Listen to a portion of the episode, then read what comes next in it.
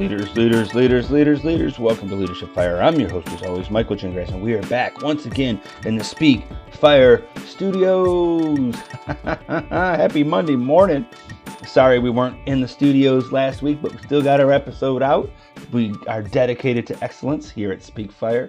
Hey guys, it's Monday morning. I'm sure you heard the news last week. I'm sure your mind was blown last week. I'm sure you're devastated or, or, or excited by what happened last week. Yes, that's right. Sean Brassfield, host of Young Fire, announced he's going to be leaving the Speak Fire network. He's on to bigger and different things in his life. He's challenging himself, he's moving himself, he's spreading his wings, and he's flying into his next endeavor. I, for one, am thankful I get to call Sean a friend. I'm excited to see what he does next. Sean, go get it, brother. I'm so proud of you. I've loved speaking alongside of you. I'll always be here, and I can't wait to see what you do next. But that's not what you guys thought I was going to say, was it?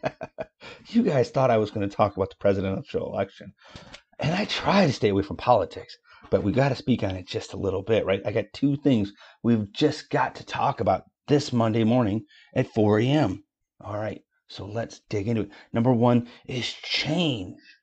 Change. A lot of people are going to be upset right now because of the change. And a lot of people are often upset because of change. Change in their house, change at work, change in their finances, change in their health. Change, change, change. Change is always coming. Change is always coming. Change in technology, change in management, change in your situation, change in the weather. I mean, there's always change. And oftentimes people kind of get stuck, right? They want things to stay the same. They were happy yesterday. They knew yesterday. There was no fear in yesterday. And change always brings something new. So just think about like if you were to get a new phone and, and you don't know how to unlock it or you don't know how to work the apps and how frustrating it can be until you figure that out. Or if there's going to be um, maybe a new owner of your business or they brought in a new manager of your business and people freak out. Oh, change. What are they going to do? Are they going to fire everybody? I mean, of course not, right? But we're scared and we're nervous until we figure out what that change looks like. And so, or really until we just get used to that change. So, really, what I want us to do whenever there is change in our lives, at work, at home, in our health, in the weather, in our finances, in our global politics, in our national politics, in our local politics, any of that change, it's not devastation. It's not devastation. It's not going to ruin the world, right? We're going to survive. And then in two years, four years, six years, we're going to get another crack at it, right? and we can begin to repair if something has gone wrong. And we can get involved always. But when there's change that challenges you, when there's change that concerns you, when there's change that you're not excited about, figure out A, does it really affect you? I mean, really, does it really affect you? B, what can it do for you? How might you benefit from it? And C, is it a better change overall? Is it something better for the technology, for your work, for the globe, for the planet overall? Right? So, one, does it matter to you really?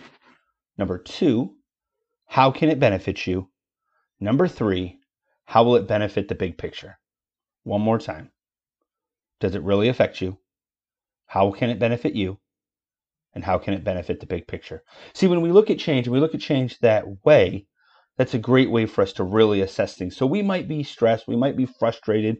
You know, let's go back to that example with a, a new manager at work and go, oh, that guy's going to fire everybody. He's going to shake things up. He's going to want to do things his way. Right. Does he affect your department? What can you get from this? Can you can you learn some new skills? Can you get that next level? You know, do you get an opportunity to impress somebody new? right? And three, is it better for the company? So apply that to this presidency if you need to. All right, guys. And for the second part, the second piece of our message today is we're going to go back to episode two tattoo. That's right, episode two, a leadership fire, where we talked about getting a tattoo. When you put something on your body that you're passionate about, it is now permanently there. And yeah, maybe you can get rid of it, but you know, it's going to take a long time. It may take a lot of effort, and someone will probably have a picture of you with it, right? So, what we put on social media is that way. We get excited, we get passionate, we're in the moment, right? We're heated like this current time. And we say a lot of things on social media. And it's one thing to discuss what you're passionate about. It's one thing to discuss what you're talking about. It's it's one thing to to promote your your your excitement or your anger and but it's another when we use harsh words, negativity, bullying language, and you may think, well, I don't care if I upset, you know, Aunt what's her name? I don't care if I upset Uncle what's his butt. That's if I got a friend that's offended by this, fine. I don't need them as a friend. And that may be truly how you feel today. But is that how you're going to feel next week, next month, next year? What if you're a business person? What if you run a small business, right? You're a consultant, you're a speaker, you're an accountant, you're a lawyer, right? Do you have your friends or possible future clients on your Facebook page? Do you have current clients on your on your Twitter? Are there people there that could hire you that maybe even on your same page but just don't like the way that you're able to communicate yourself? You don't need to speak in certain ways. We're not on the schoolyard anymore. There is no need for locker room talk, especially not when you're a professional, especially not when you're putting yourself out to the world in a public place that may very well be where your customers and clientele live. So let me just say something now Facebook, Twitter, Instagrams, all those places, right? Politicians don't affect your life directly, family does. Politicians don't affect your life directly, coworkers do. Politicians don't affect your life directly. Friends do. So when you're out there and you're spewing your your your nonsense, right? Your silliness, your aggressiveness, right? And you're doing it and you don't care who you upset, well, really consider who is part of your life. Is that is that is that politician? Is that celebrity that you'll never meet? Is that is that thing that that probably doesn't really even affect your life? You're just excited by it, right? When you offend family, friends, and coworkers, who really can love you more?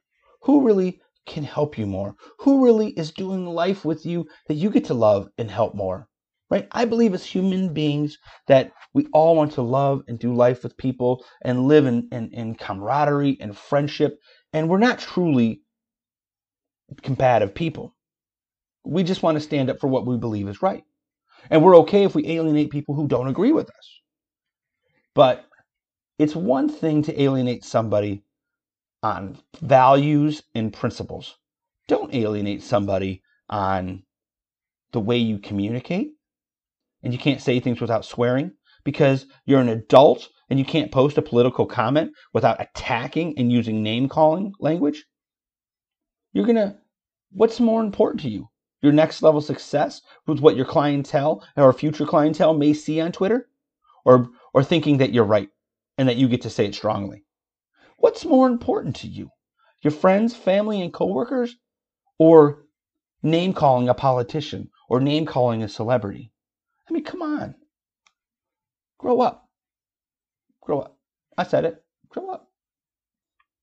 Okay, leaders, that's what I got for you today. Two things embrace change, figure out does it matter to you? How can you use it? And how will it help the big picture? And be careful what you put online because you need those friends, family, and coworkers a lot more than you need that politician. And you never know when your clients current are affected by what you said, or you may never even know the clients you could have had could you have communicated better. That's what I got for you. A little longer of an episode today, but I love you guys. Check out all the shows on the Speak Fire Network. Internal Fire, Young Fire in its last final days, Student Fire, Champion Fire, Father's Fire, and I'm Leadership Fire. We have a new episode that comes out for you guys every Monday at 4 a.m. Are you going to be up with us?